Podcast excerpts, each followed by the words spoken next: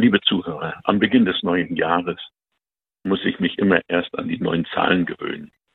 Das will ich oft noch schreiben, 2023. Da stimmt doch etwas nicht, geht es mir dann durch den Kopf. Die dritte Woche des neuen Jahres neigt sich ja bereits dem Ende. Die heutige Lesung aus dem zweiten Buch Samuel könnte einen aufregen. Ja, gibt es denn im Alten Testament immer nur die Berichte von Kriegen und gefallenen Königen? Auf den ersten flüchtigen Blick beim Lesen und Hören könnte man so denken und würde sich dadurch sofort den Zugang zum Text verstellen. Die menschliche Größe David zeigt sich darin, dass er nicht nur seinen Freund Jonathan, sondern auch den unglücklichen Saul noch über den Tod hinaus die Treue hält. Für ihn war, blieb Saul der gesalbte König, obwohl dieser ihn verfolgte und töten wollte. David war entsetzt darüber, dass den Erwählten Gottes ein solches Los getroffen hat. Die Hinführung zur Lesung im Wochentagsshop zeigt uns die Größe Davids, ist zugleich hochaktuell. Wie ist unser Umgang mit Menschen, die uns Unrecht angetan haben? Bleiben wir ihnen ewig Feind?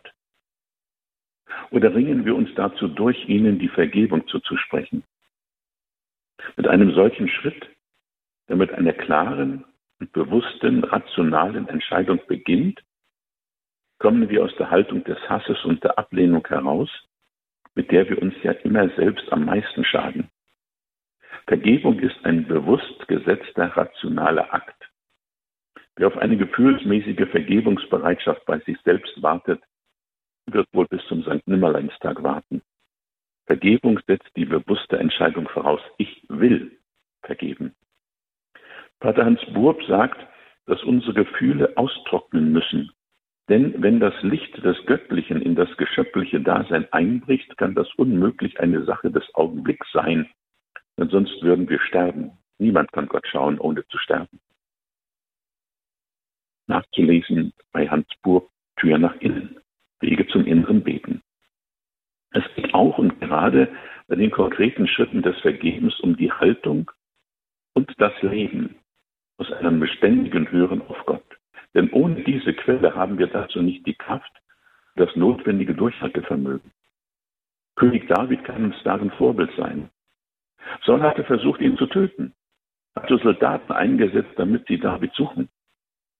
David aber rang sich immer neu zu einer Haltung durch, die aus der Ausrichtung auf Gott und dem beständigen Hören auf ihn den Weg des Lebens gehen wollte und konnte.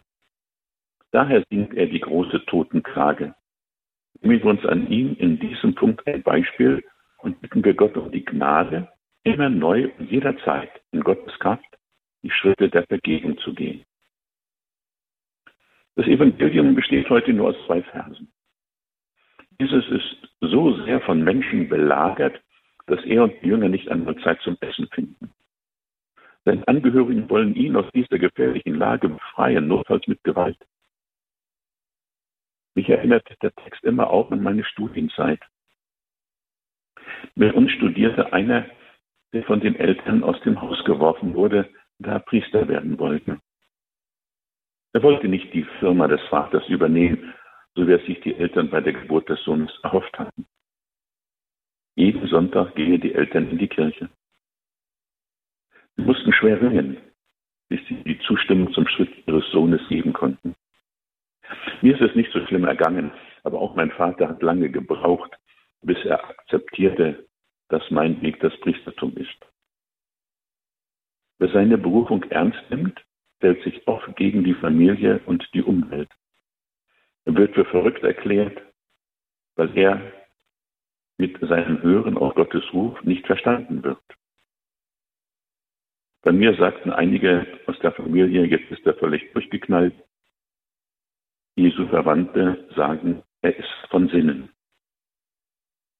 Da kann man allen Berufenen doch nur zurufen, willkommen im Club. Schritte der konkreten Nachfolge Gottes, in die wir tastend hineinreiten sollen, werden von der engeren und weiteren Umgebung nicht verstanden. Sie stehen so quer zu dem, was in der Welt in und angesagt ist. Zugleich aber wissen alle, dass das Verfallsdatum für das, was in ist, schon feststeht. Sich bei Gott festmacht, er ist immer in, da es beim lieben Gott ein Verfallsdatum gibt.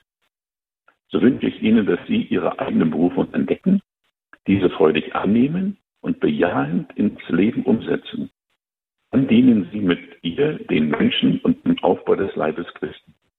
Dazu segne Sie der allmächtige und gütige Gott, der Vater und der Sohn und der Heilige Geist. Amen.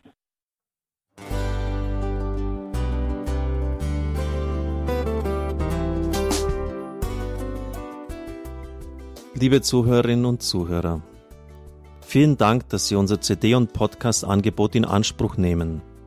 Wir freuen uns, dass unsere Sendungen auf diese Weise verbreitet werden. Dieser Dienst ist für Sie kostenlos. Für uns ist er allerdings mit einem nicht unerheblichen finanziellen Aufwand verbunden. Deshalb sind wir für jede Spende dankbar.